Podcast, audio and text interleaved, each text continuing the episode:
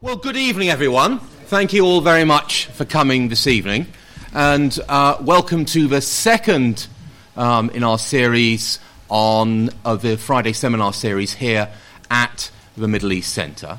Um, those of you who will have attended the opening um, uh, uh panel discussion uh, last week uh, will have heard that Eugene Rogan explained that our, um, pa- our Friday seminar series this term is really looking at um, key issues and conflicts in the Middle East uh, uh, and North Africa.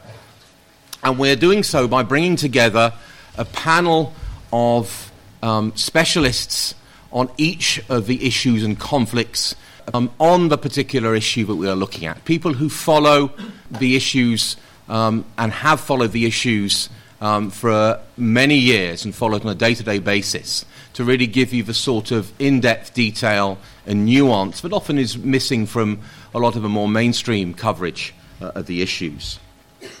We opened last week by looking at the conflict in Syria, and we return this week to look at another um, ongoing conflict, that um, in Libya. Now, given the press of events, not only in the Middle East region but also globally, Libya's really sort of slipped uh, down the headlines and, in fact, has often disappeared from the news altogether. But this does not mean that it, there is less going on there uh, and that what is happening there um, does not have the same importance as other, uh, other areas, or in fact, um, does not have a, a global importance.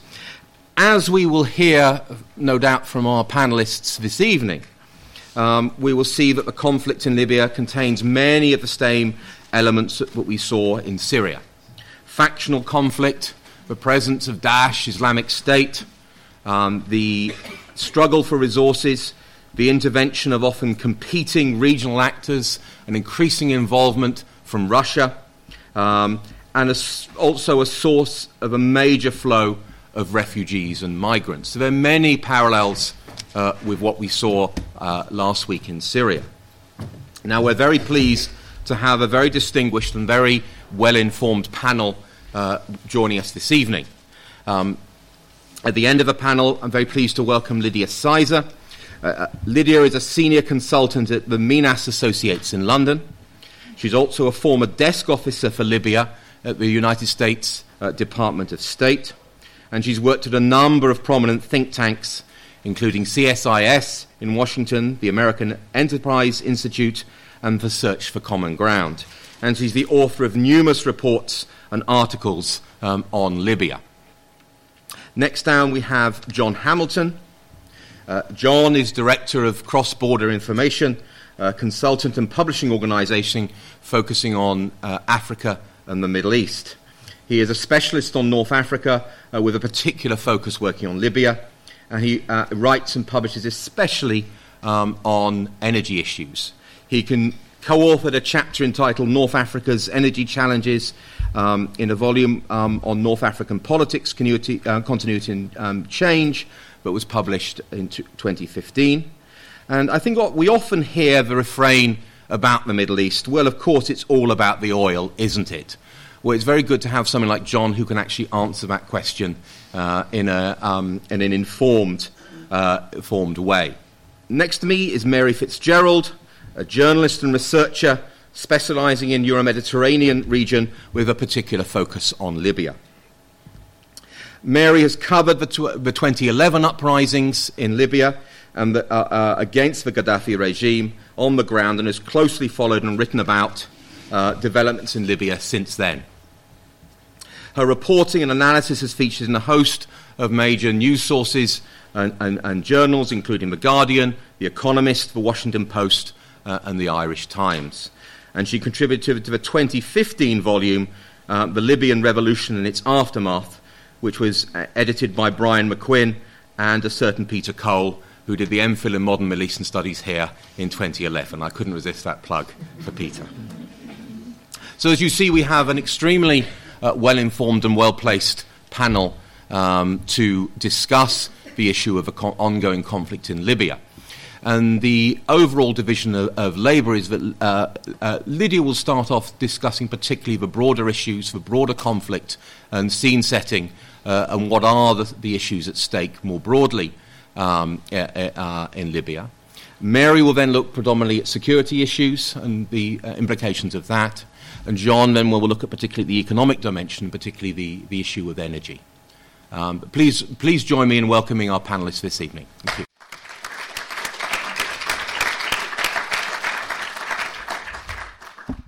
So, I'm going to be talking briefly about the origins of the political crisis, why we are where we are today, and then talking about the political dialogue process that happened in reaction to the crisis, uh, followed by a discussion about why the dialogue um, has been unsuccessful to date, and finally, some possible future political scenarios. So, where do we go from here in Libya?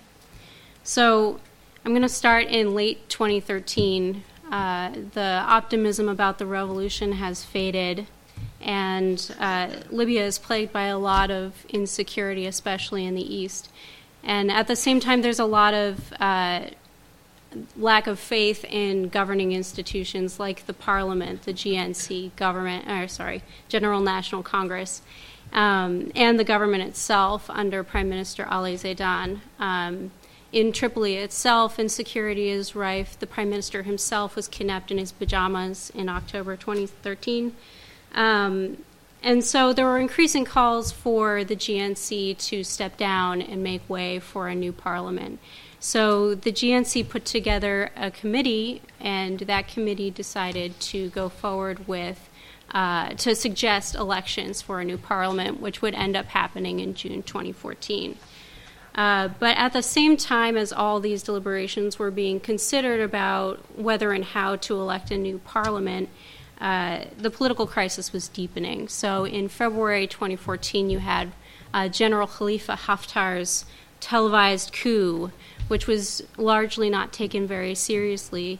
Um, but over the coming months, he was able to put together uh, allies, and he announced what he called Operation Dignity or Karama in May of that year. So the political crisis was intensifying and becoming out and out war. Um, between Operation Dignity and what would become its main rival, Libya Dawn or Fajr Libya. Fajr Libya.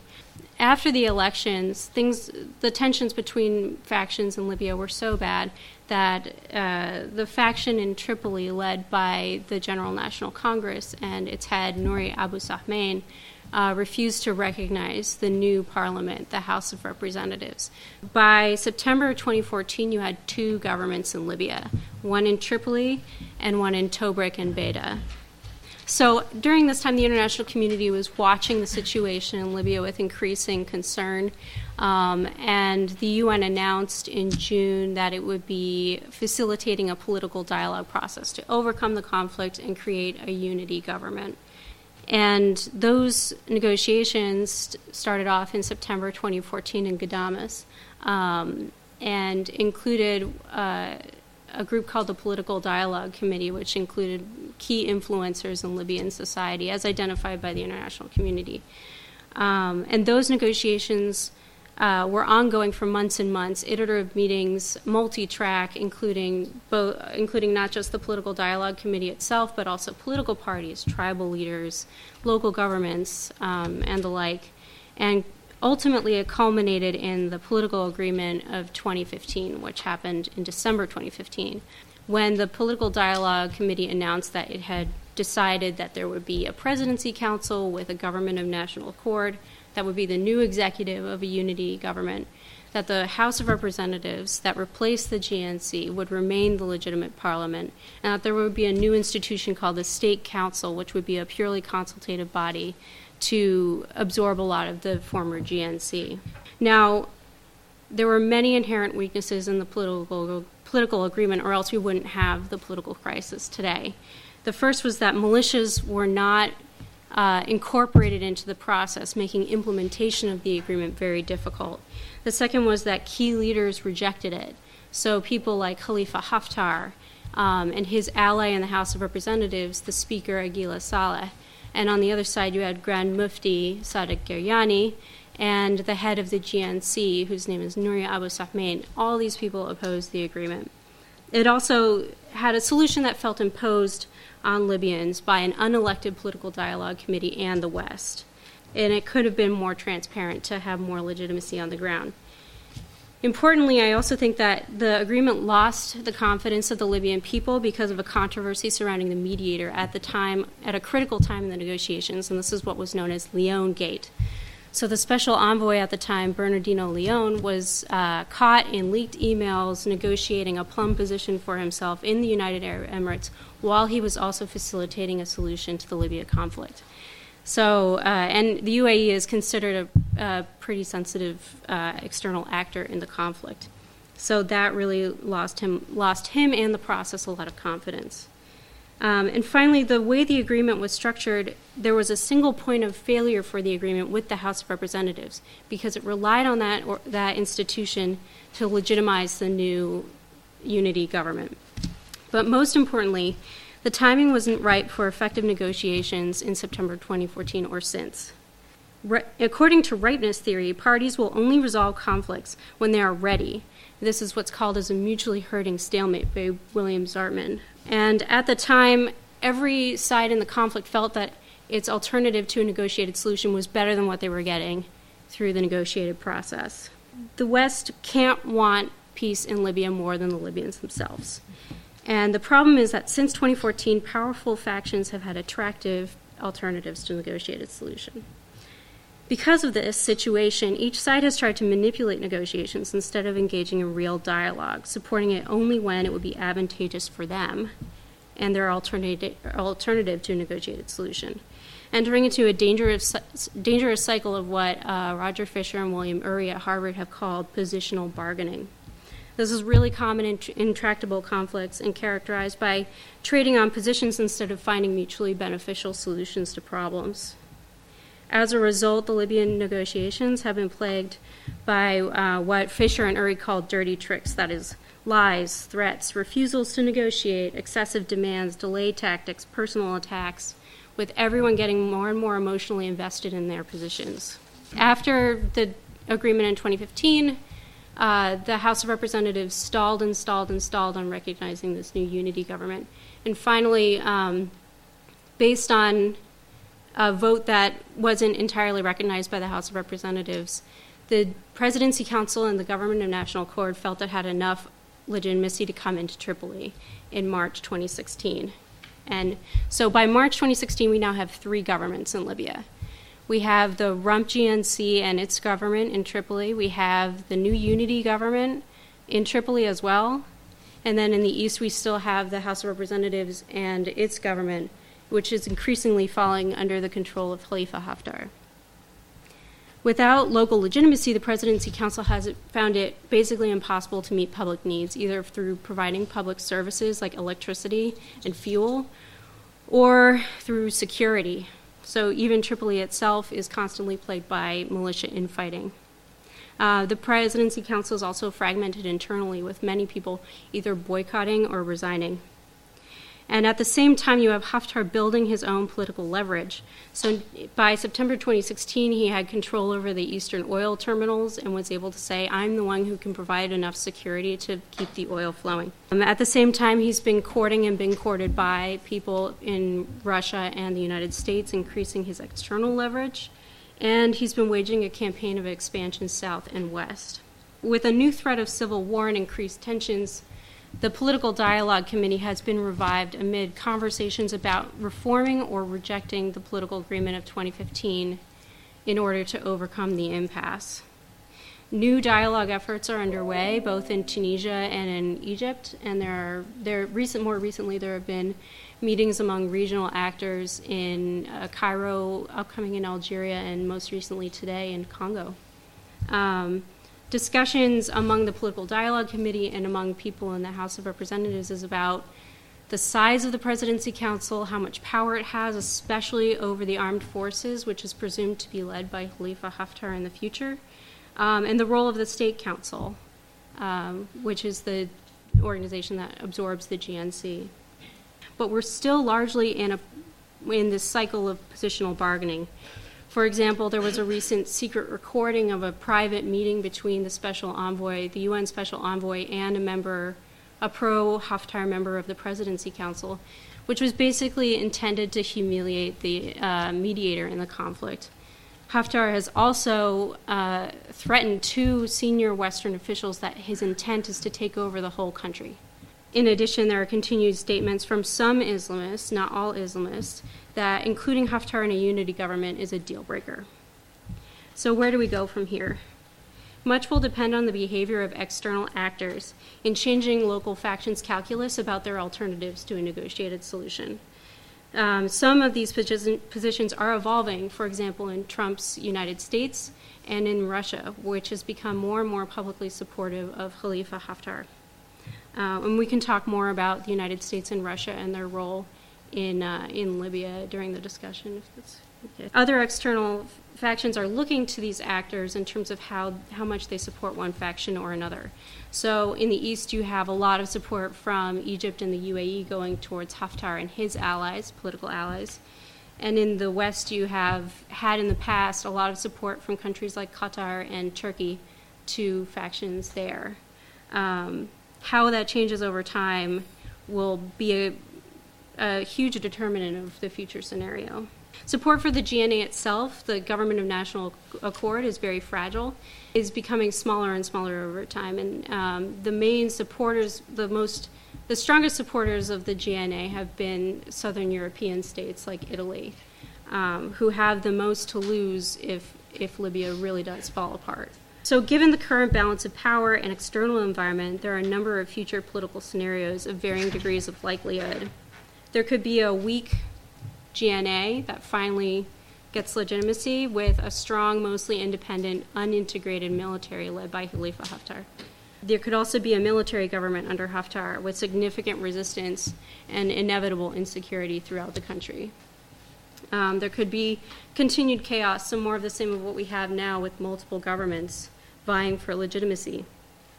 And under the least likely category, I think, is um, formal division of the country and a temporary uh, monarchy, the temporary restoration of monarchy, which is an option that comes up from time to time, but is never taken terribly seriously.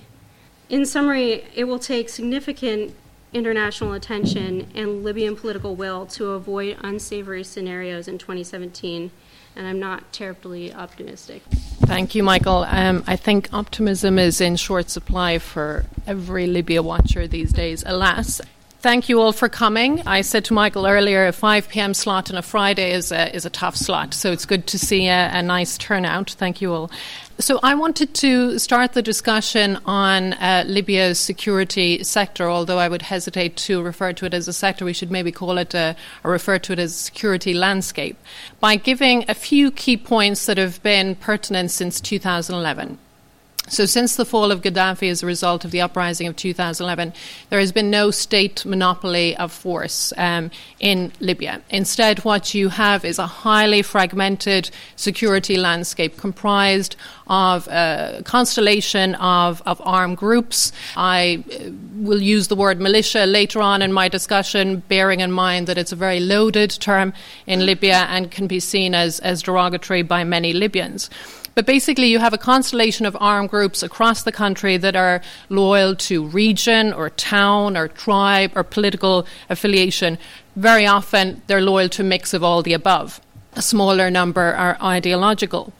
And due to an ill-fated decision by the first, uh, the transitional authorities after the fall of Gaddafi in late 2011, everyone is on the state payroll. That is, apart from um, ISIS. I will get into the presence of ISIS in Libya later on, but pretty much every member of an armed group in Libya is on the state payroll, receives a state salary. And that is one of the key challenges in terms of any future DDR programs in Libya it's also kind of fed into the, the political stalemate that Lydia has outlined, the way the political and the armed conflicts have, have converged, particularly over the last two years. It's also important to bear in mind that the terms army and militia mean very different things to different Libyans. As I mentioned earlier, the word militia is a very loaded term in, in Libya, seen as derogatory by most Libyans. Uh, members of militias, if they see uh, journalists reporting using the word militia, um, they will really resent uh, this, so it can cause all kinds of issues. But this idea that the terms army and militia mean different things to different Libyans has been particularly um, uh, the case since 2014, when you had that political power struggle um, erupt that soon became an armed conflict.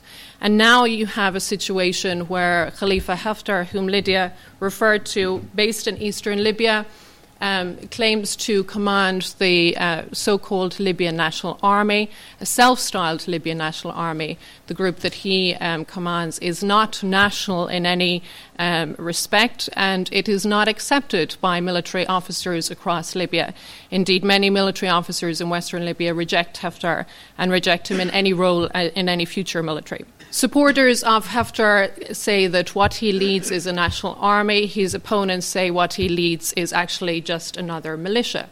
If you look at the nature of, of the LNA, what it comprises is a mix of military units from the former regime and then more tribal and federalist orientated armed groups from eastern Libya that basically came under the umbrella of the LNA and were, were co opted.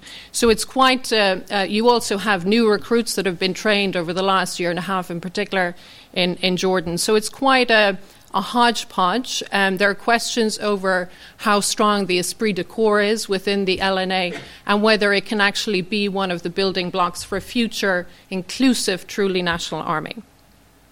Another challenge of building um, a unified and truly national army that would have civilian oversight is the fact that Haftar refuses, up to now, the idea of civilian oversight of the military. So, to look at Haftar and the LNA in more detail, um, Haftar, as Lydia outlined, uh, burst on the scene in, in uh, to great effect in February 2014, the Valentine's Day coup that, that wasn't. Um, when that failed, he later surfaced in eastern Libya, where he latched on to the grievances of people in Benghazi, where insecurity basically had reached such a level. There were series of assassinations and bombings. The people were looking for somebody to save Benghazi. In stepped Haftar uh, he was the person that people believe would be the answer to the security problem in Benghazi. And he managed to garner a lot of popular support at the time. I remember spending um, half of election day in 2014 in Benghazi. And many people there telling me that um, they weren't interested in voting. They had pretty much given up on democracy, and what they wanted was a, a, solution to the security problem, and that's why they were backing Haftar.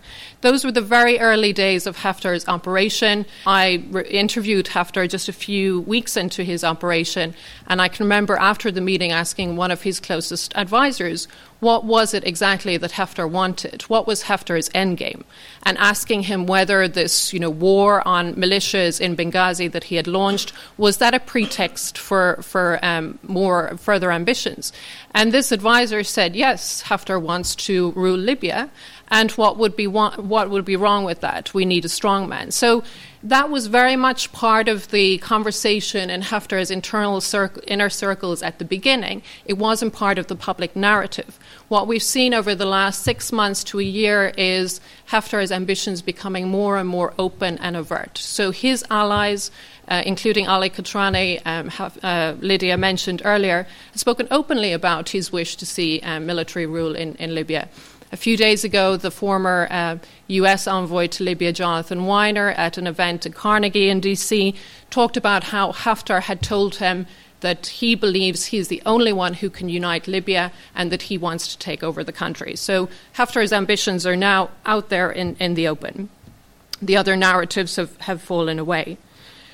The problem is that Haftar exaggerates um, his strength and the extent to which he controls territory. In a recent interview with uh, an Italian newspaper, he claimed uh, to have over 50,000 men and to control 80% of Libya. Um, both assertions um, are, are, inaccurate. Um, I often say that every, if every armed group in Libya had the actual numbers it claims to have, the population of Libya would probably be treble what it is, which is six million. So exaggerating numbers is, is all part of, of the deal.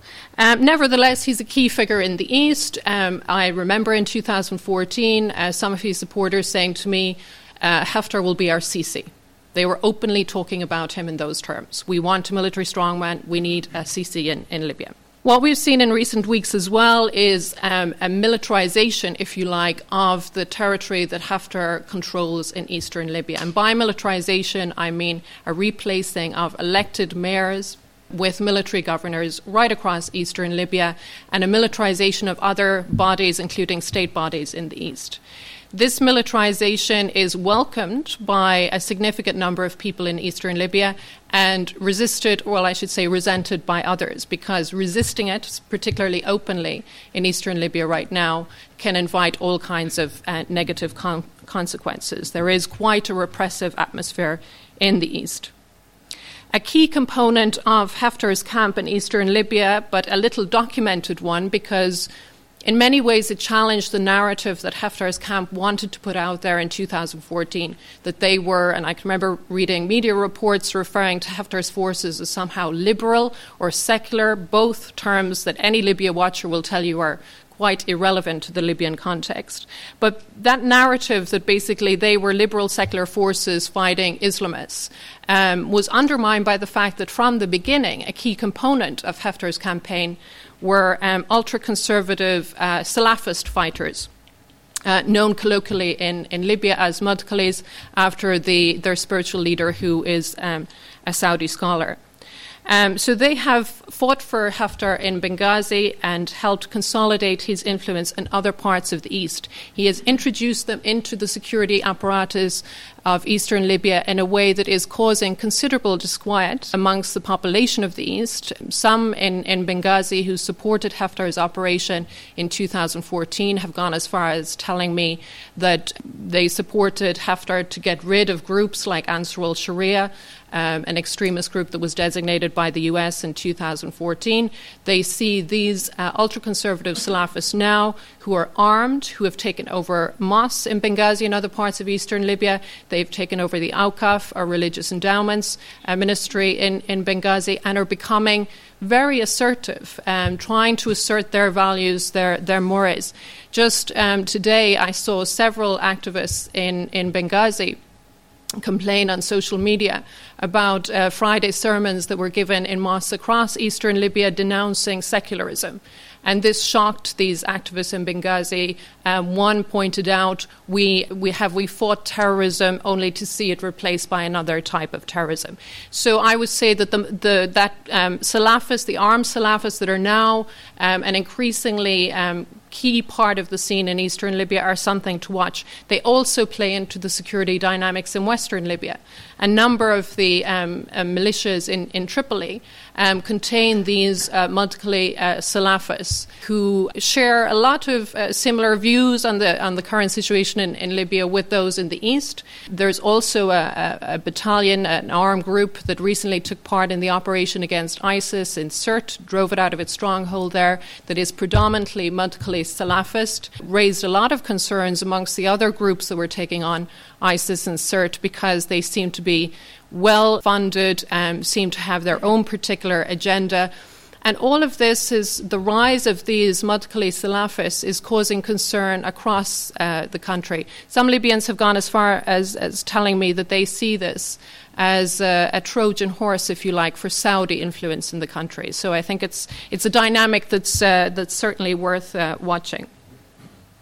Also in eastern Libya, we see um, at the moment a notable um, anti-Western, um, and by that I mean Europe and the US sentiment um, growing uh, fed by propaganda from Haftar's camp. Um, over the last year or two, there's been a constant stream of, of propaganda painting the Western powers as wanting to install an Islamist uh, regime in, in Libya. Various um, Western officials and diplomats have been depicted as supporters of the Muslim Brotherhood echoes of the Egyptian scenario there very, very much, very much pronounced. And all of that has created a rather toxic atmosphere in eastern Libya. Um, a lot of suspicions about foreign NGOs, foreign uh, agendas. and a lot of it in recent weeks directed at Italy, um, because uh, Haftar and his camp sees Italy as taking sides uh, in the Libyan conflict, something that uh, Rome rejects. But recently, it's interesting to see that the target very much of this propaganda is, uh, is, is Italy.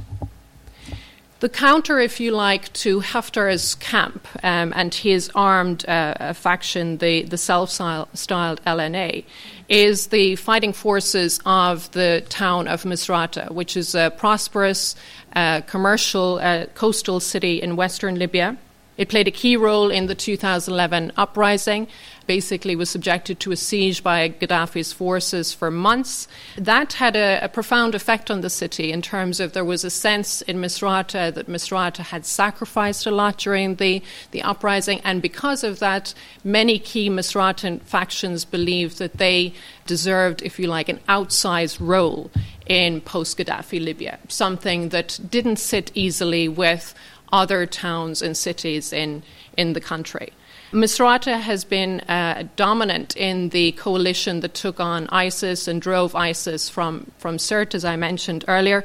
And again, that has um, caused some concerns that Misrata will again demand something, demand a greater say in, um, in the political situation because, again, of the sacrifice it feels um, that it has uh, given um, to, to drive ISIS from, from Sirte. There have been in, in recent months hopes um, within the UN that it would be possible to forge a deal between key Misratan figures and Haftar. The idea being that if you were to bring um, the two together in some form of an alliance, that this would form um, a bedrock for um, a wider political settlement and a, the basis for what could be an inclusive national um, army in the future. And those hopes were making some progress in, in some ways, um, but in recent weeks, I think those hopes have largely been dashed. Um, by a series of what we're seeing in Misrata, uh, provocative uh, actions by Haftar, including carrying out airstrikes on uh, Misratans in the town of Jufra, including a key figure from the Misratan uh, military council who was badly injured in one particular um, airstrike. So this has hardened attitudes in Misrata, made the um, chances of a deal between Misrata and, and Haftar even more remote. Um, and I think that the evidence of this was an interview that Ahmed Maiteeq, the Misratan, who's deputy prime minister in the unity government, gave over the last week where he, and usually he's not so trenchant, uh, not so strong with his language, but he described Haftar in this interview as um, a militiaman with good propaganda. So, quite a, a blunt uh, denouncing of Haftar that really shows that the chances of a Misrata Haftar deal for now um, look uh, rather uh, remote. I think going back to what Lydia said earlier about the effect of external dynamics, external actors, what I see in Libya right now, and I've heard this from Western diplomats, is there's a sense of a waiting game at the moment. The political factions, the armed factions, are biding their time to see how the Trump administration might bed down, to see what Libya policy under the Trump administration might look like. And there are certain Libyans who are already reaching out to the Trump administration trying to see which buttons they might push to influence uh, uh, policy on, on Libya. And I think one of the concerns here is that if we look at the people in the Trump team already working on, on foreign policy. Um, some of you may have seen the, the reports over the last couple of days about a faction within uh, Trump's team, led by uh, Mike Flynn, his national security advisor, which is really pushing to have the Muslim Brotherhood designated as a terrorist organization if this designation um, happens, uh, this is going to have a major impact on dynamics inside Libya. Why? Because since 2011, one of the most potent smears you can level at a political opponent in Libya is to cu- accuse them of being Muslim Brotherhood, whether they are or not. So I, I, always say, actually, the two most potent smears is to either describe your political opponent as Ikhwan or Azlam So if we if we see the U.S. designating the Muslim Brotherhood as a as a terrorist organization, this for sure is going to affect the situation inside Libya because I think you're going to see key Libyan actors and Haftar, for example, since 2014 has been uh, very much anti-Muslim Brotherhood. In fact, at the beginning of his operation, he spoke more about the Muslim Brotherhood and the need to purge them from Libya than he did um, the militant groups like Ansar al Sharia. In fact, he gave an interview at the beginning of his operation saying that the Muslim Brotherhood was the main enemy for him. So I think a lot of Libyans are waiting to see how um, Libya policy under the Trump administration may play out and then act accordingly. And by act accordingly, I mean politically and militarily. Just finally, then, just to look at um, the, the question of ISIS, because as, as somebody who reports and does research on, on Libya, I'm interested in terms of how the, the, the kind of the peaks and troughs of media interest in, in Libya. So the media will be interested in Libya when the migration story pops up again, or when the um, ISIS story was, was there. People were interested in Libya. And the ISIS and Libya story is an interesting one in terms of I remember having many conversations with Libyans in early 2014, and I lived in, in, Libya throughout 2014, the year of the great unraveling, as, as I call it. And I remember in January, February 2014 having a number of conversations with Libyans who are already raising concerns about what would happen in Libya when the Libyans we knew at that point had, were in northern Syria, had started to join uh, with, with ISIS there. What would happen when they started coming back? And until uh, 2014, Libya, uh, for those Libyans who joined ISIS, was seen not really as a prize or a place to uh, expand or to gain territory. It was kind of seen as somewhere you, you went back home for some rest and recreation, pretty much, to see your family, um, uh, spend time in Libya and then go back to Syria. That changed in 2014 when you had key ISIS figures, non Libyans, coming to Libya, particularly the eastern city of Derna. They saw potential in Libya, they saw opportunity. And this happened to coincide with the, the, the political crisis we saw erupt in 2014. So the political vacuum that was created basically gave ISIS an opportunity to expand. And related to that, we saw, uh, and I often argue that this is one of the reasons why ISIS expanded in the way it did in Libya, because you saw the politicization of the threat posed by ISIS. So many factions in Libya in 2011 who were caught up in that national political struggle were trying to paint their opponents as being in cahoots with ISIS. So the threat posed by ISIS, which was real and growing, was kind of ignored because people thought it was just a tactic to smear the people you were you were against, and that was key to to ISIS actually expanding. What's happened in uh, over the last year is we've seen uh, ISIS, as I said, driven um, from its stronghold in, in Sirte, Gaddafi's former. Um, uh, birthplace. Uh, we've seen it driven before that from Derna, which is where ISIS opened its first uh, affiliate in 2014. And um, there, there were ISIS elements among the forces who were fighting Khalifa Haftar in Benghazi. ISIS was one of the groups among many. There was a coalition uh, fighting Haftar in Benghazi since 2014. So now, today, ISIS in Libya is no longer controls territory, first of all. So it's no longer the the good kind of propaganda that they used to present Libya as in their in their international propaganda. So back in 2015, ISIS regularly featured uh, Libya in its magazine Dabiq, um, basically trying to get foreigners to to flock to Libya as the new, the third uh, theater of, of the caliphate. Those days are over, and it's unlikely that ISIS will again control significant uh, territory in, in Libya.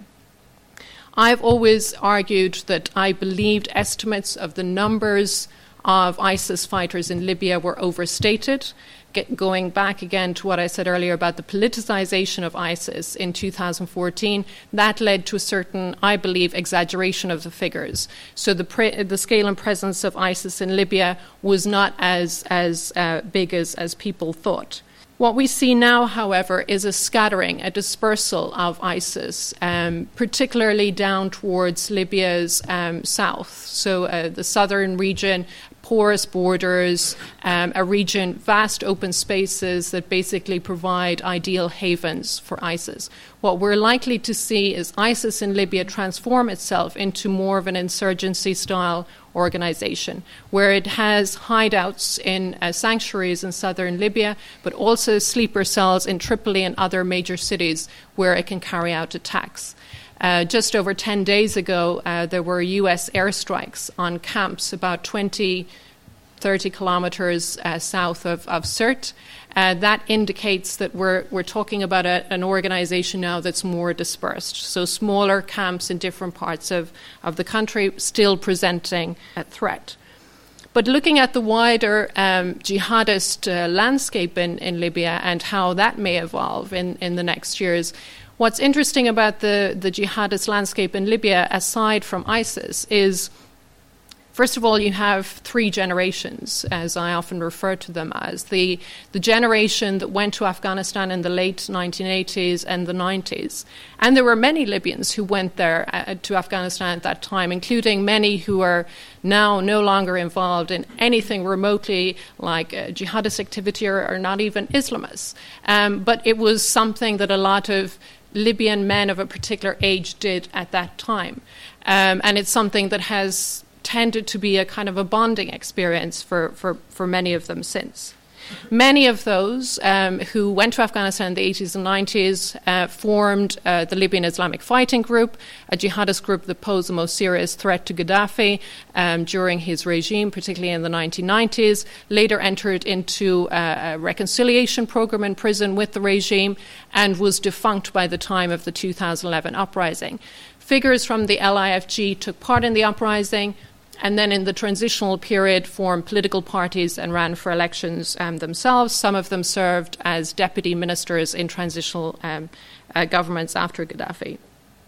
Second generation, those who went to Iraq after the invasion of Iraq in 2003. The third generation, those who went to um, Syria after 2011. And what's interesting about the second and third generation is the, the tension between those two generations and the first. So, those from the first generation who engaged in a democratic uh, transition who took part in, in, in uh, who formed, as I said, political parties, ran for election, etc., were denounced then by the second and third generation as, as, um, as traitors. Um, and that caused an interesting um, tension uh, within that particular um, landscape.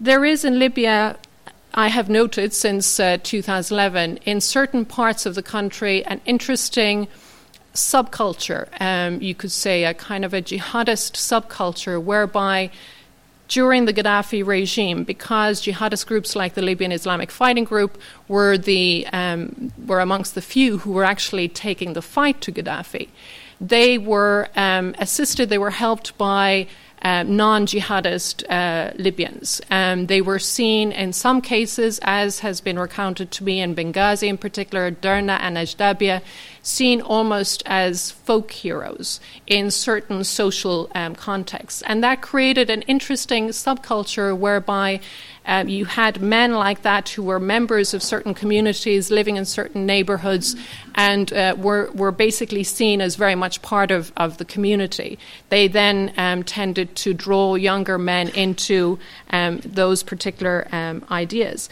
And I think that in Libya, the, the, the challenge posed, the, the radicalization challenge, if we can call it that, is something that cuts across the, the socioeconomic spectrum. I spent a lot of time in, in Benghazi before Haftar launched his operation in summer 2014 trying to uh, understand Ansar al Sharia as a social phenomenon. Um, because many young men in Benghazi were joining Ansar al Sharia right, from right across the socioeconomic spectrum. Um, you had teachers, doctors, engineers, etc., who were members of Ansar al Sharia, which uh, ha- was basically formed as an armed group first, but then a wider kind of uh, social and uh, proselytizing charitable uh, organization. So while it was an armed group at the core, it also had a social base of thousands in Benghazi, which raised interesting questions over how it then should be tackled. So before Haftar launched his operation, which was a very much a, a scattergun operation that, in my view, resulted in the radicalization of more young men in Benghazi because their families were targeted um, uh, very much uh, for very often for very spurious reasons. Um, but there was a, an interesting discussion in Benghazi in the run up to Haftar's operation over how to tackle Ansar al Sharia. Do you, do you challenge them full on militarily? Um, which many thought would actually radicalize the, those who were more involved in it on a kind of a social and charitable level? Or do you try and peel away as many of those young men as possible who are not hardened ideological fighters and then take on the hardened core? And it was a very interesting discussion at the time, one that, of course, became completely moot once um, Haftar launched his operation. But I think, you know, moving forward, there is a conversation um, that needs to happen in, in Libya in terms of radicalization of young men in Libya, the causes of that, um, the factors that feed that, and an honest conversation about that where people move away from the labels that they tend to throw around, like Islamist or terrorist or extremist or whatever, and actually have an honest conversation about this. There are several cases in eastern Libya of families who are staunch, uh, staunchly pro Haftar and his operation, who themselves have had sons who have joined ISIS. That's the complicated social dynamic when it comes to um, the jihadist landscape in Libya. And unless that is engaged and an honest conversation is had about that, Libya's uh, militant challenge, I think, is going to evolve in very worrying ways. Thank you. Thank you very much indeed, Mary. Again, being able to give such a, a good and enormously comprehensive array of what's happening in the security situation, showing us some of the nuances, particularly about, for example, the Islamist dimension and the Salafi dimension to Haftar, but often don't make it through. He's portrayed as this big secular, um, uh, as you said, uh, left liberal, which does, again, neither, as you said, make sense. But thank you very much for that. And, and John, to look at some of the economic and, and energy issues. Thank you. Michael, thank you.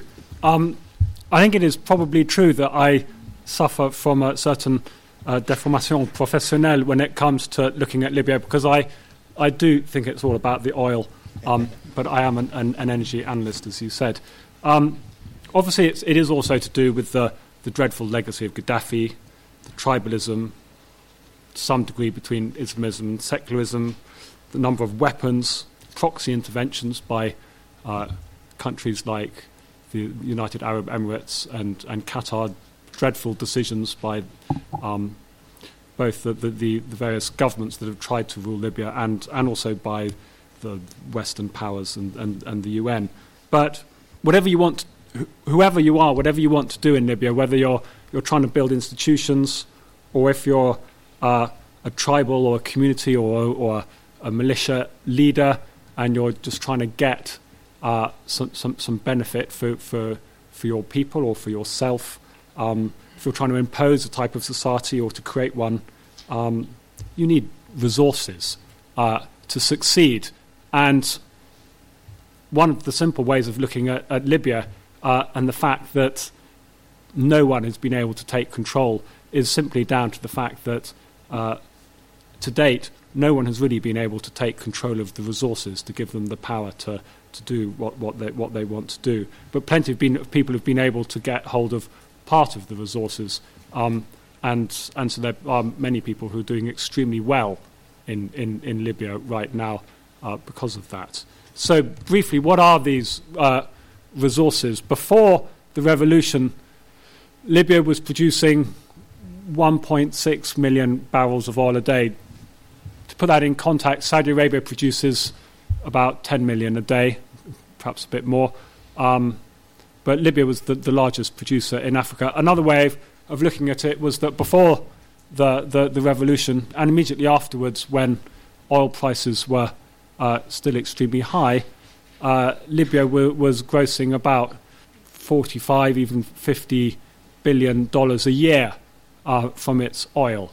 A lot of money, um, you might think, but there is a, a context. You have to to think about, particularly in the way that the Libyans themselves think about their oil and the way they've tried to use it uh, since, which is, is 50 billion a lot of money uh, for a country of 5 million people? Well, it could be, but if you try and divide it up between everybody and just pay their salaries with it without any sort of investment or, or production, um, or productivity, it's not that much. It's, it's 10,000 bucks each, isn't it, um, per person? Uh, less than 30, less than $30 a day. Um, doesn't really buy you lunch in a in a in a decent um, in you know in one of the decent hotels in in Tripoli. So Libya um, could be wealthy. Did think it was wealthy once, um, but if you're thinking about Libya and Libya's resources, you shouldn't think about it as a inherently wealthy wealthy country. It's all to do with how these uh, resources are controlled and used.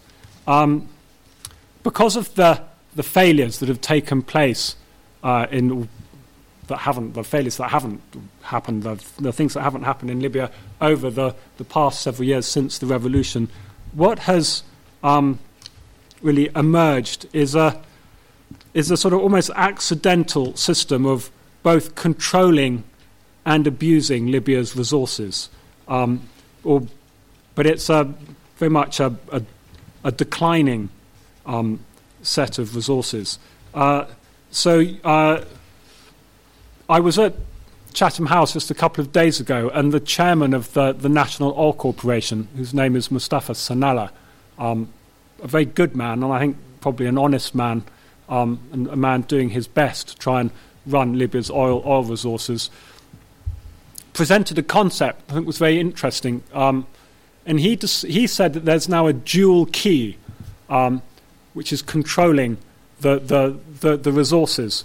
This is because um, the, most of the, the physical control, um, or certainly the security control over the, uh, the, the oil fields themselves, is now in the hands of General Khalifa Haftar. However, the ability to export that oil and to make money out of it is still under the authority of the government of national accord. Um, and that is because the government of national accord is supported by um, United Nations Security Council resolutions, which mean that if anybody tries to export oil independently outside the, um, the official remit of, of the GNA, uh, those exports are illegal.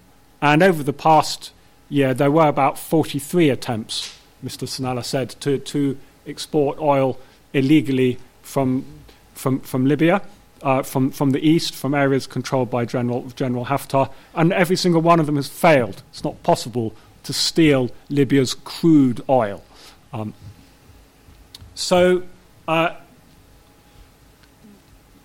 immediately after the revolution, uh, the, the National Oil Corporation, a very cohesive, um, at its heart, a very cohesive and professional body, succeeded in rebuilding oil production quite quickly to close to what it had been before. So during 2012, they, they did earn about 45 billion from, from their oil. Since then, um, particularly in 2000, uh, starting in 2013, uh, politics started uh, to, to destroy the resource um, capability compared, um, um, including, and, and, the other problem was that, as we all know, the oil price uh, plummeted over the past couple of, couple of years. So uh, oil revenues uh, fell to, um, I can tell you exactly, 2013 it was 36 billion, still not too bad, 15 billion in 2014, 7.5 billion in 2015, and probably just over 4 billion, so one tenth of what they were um, producing. That was th- for, for 2016 last year. Why did this happen? It wasn't only that the oil price fell, it was because various individuals realized that they could take control of terminals or fields and hold the government to ransom. To start with, this was just we'll blockade the field until you employ another 10, 20, 50, 100 people from our tribe um, to give them a job. Uh, but it quickly um, has turned into something much more political, and the key individual in that was a man called Ibrahim al Jadhran, who uh, took control of the oil export terminals in an area called the Oil Crescent. Um, I haven't got the map anymore, but um, that's the, um, the big bay in the middle of Libya where most of the most of the oil resides. Jadhran su- succeeded in, in blockading all oil exports from, from this central oil producing area for a good, a good couple of years and earned quite a lot of money out of it. But he he started off claiming he was a federalist. Um, then he, he changed side too many times to really define who he was. Um, he, he, he made quite a bit of money for himself, but um, a key event took place in, in September this year when General Haftar succeeded in driving uh, Ibrahim al Jadhran out of the oil crescent, and he now controls the security over the oil. But does that mean that Haftar has got control over the oil revenues? No, it doesn't. Because the oil rev- because of the, the dual key that Mr. Sanalla referred to, oil revenues still go to the central bank of Libya in Tripoli. And if you're thinking about what really matters in Libya to do with resources, it, you have to think as much about revenue and money as you have to do about physical oil. The fact is, National Oil Corporation is still a cohesive entity. It operates, it produces as much oil as it can, and it has started to increase production quite, quite significantly over the past few months. It's up to about half of, of its potential maximum at, at present. But those revenues go to the central bank, and the question is what happens to them after that?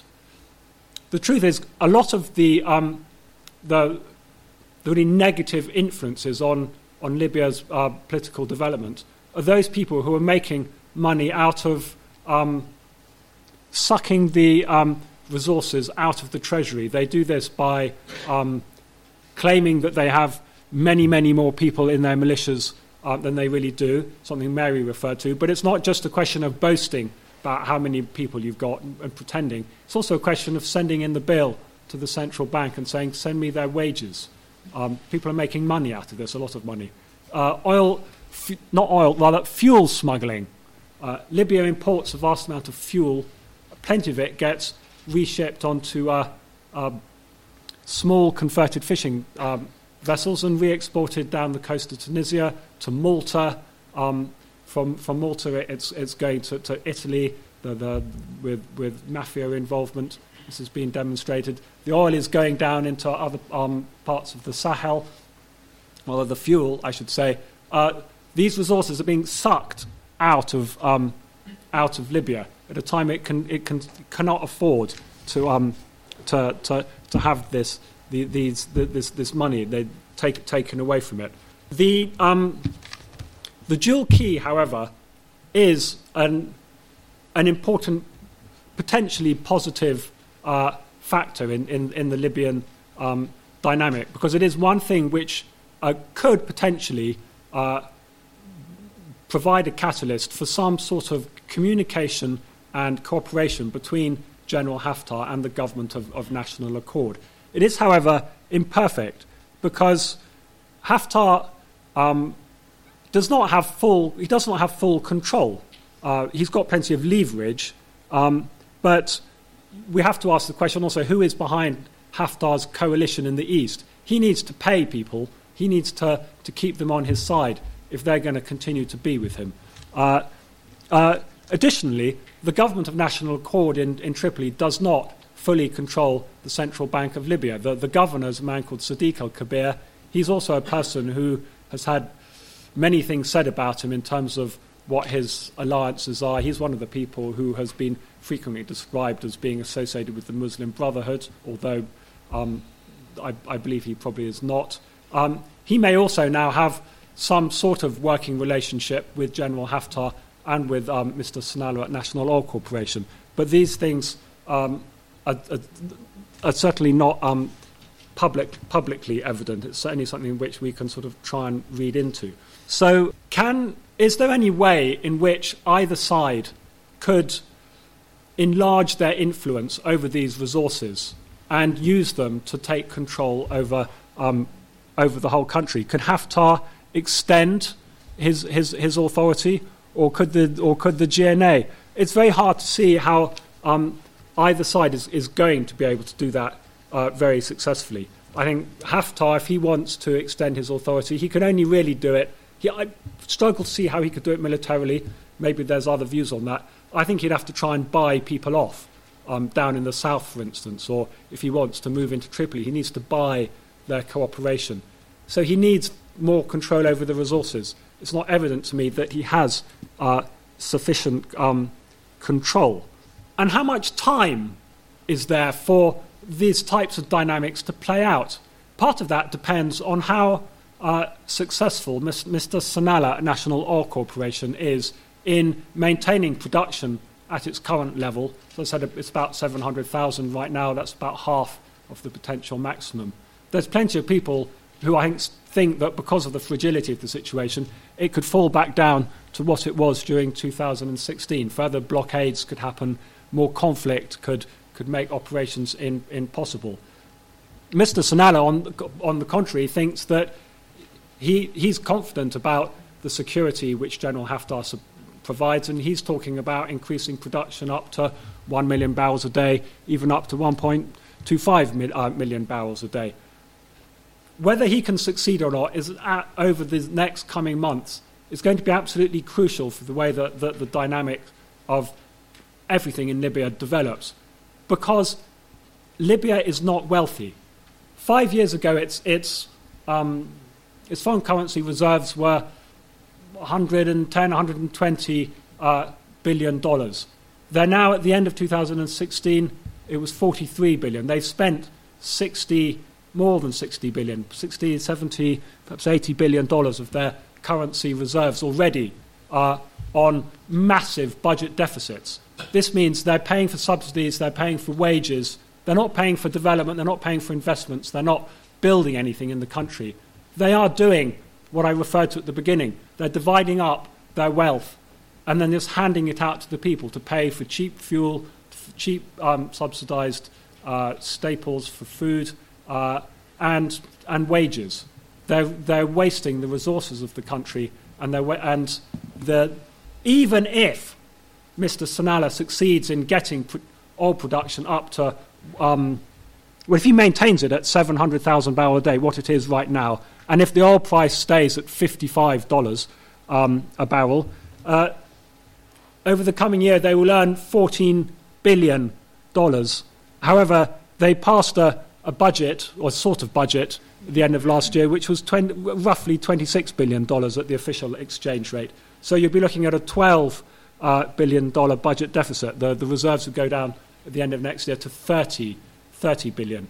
Uh, you don't have to do that very often before Libya's uh, going to be experiencing uh, a serious um, um, balance of payments crisis. And you can already see some of the effects of that approaching crisis in, in the, the power cuts, the, the shortages, the, the, the, the exchange rate, um, the unofficial black market exchange rate, which has uh, gone very, which is very different from, from, from the official exchange rate. Already these, these economic pressures are building because people can, anybody can do these sums. You don't have to be an expert. Anybody can see Libya is, is running out of money, and they can also see that the amount of money that the oil is able to earn to, to, to, to prevent Libya from entering this sort of serious uh, uh, area of fiscal crunch where they will simply not be able to afford to do any of the things they're doing now is approaching. You, a few years ago, people said, don't worry, Libya's got three or four years of, of, of, of coverage on its, um, uh, on, on its uh, foreign currency reserves you know, it can afford to, to have a year or two of crisis, there's still plenty of money. They've probably got two years now if they can stick to their budget um, and if the um, oil production goes well. If oil production goes badly, they've probably got one year of coverage. What happens when the money really starts to run out? Uh, I mean, I said before that, that if you know, one of the leaders, some, someone like Haftar, you know, he, if he can gain control of resources, uh, he might be able to buy a, a, a broader coalition to, uh, to, to, to, create some sort of movement that, that could govern the country. But if there are no resources to basically bribe your way to power, are the, how are they going to achieve this? What is, what is the future? It's a very, very dangerous future. At Chatham House uh, a couple of days ago, Mr. Sanalla also he, he put forward a, an extremely surprising suggestion. He said that National Oil Corporation had been waiting since 2012 for a legitimately elected government which could pass a new petroleum law a new draft oil contract, uh, and then they were going to go out and in, invite foreign investors to come and participate in the sector. He said they're not going to wait anymore. They're going to take the, oil, the, the, laws, which they've prepared, and they've prepared them professionally. Um, National Oil Corporation itself is effectively going to assume the, the, the prerogative of a government and go to the House of Representatives and say, here is our law, pass it, and we're going to start inviting foreign companies to come in to develop our oil. This is a recognition that National Oil Corporation itself does not have the resources to reinvest in oil production in order to, to, to provide the, the, the financial revenues that Libya needs. And that, but we should not um, kid ourselves. This is a, a, a, desperate situation where someone like Mr. Sanalla has to go and basically put himself in the position of a sort of, he's created himself almost as, as oil minister, almost as his own prime ministerial position, you could argue, to say, here is the law which I am presenting as National Oil Corporation to the Parliament. We need you to pass it because the alternative is that we, we will not be able to uh, provide the revenue which Libya needs in order to sustain itself. Well, I think uh, I, might, I might leave you with that thought. I think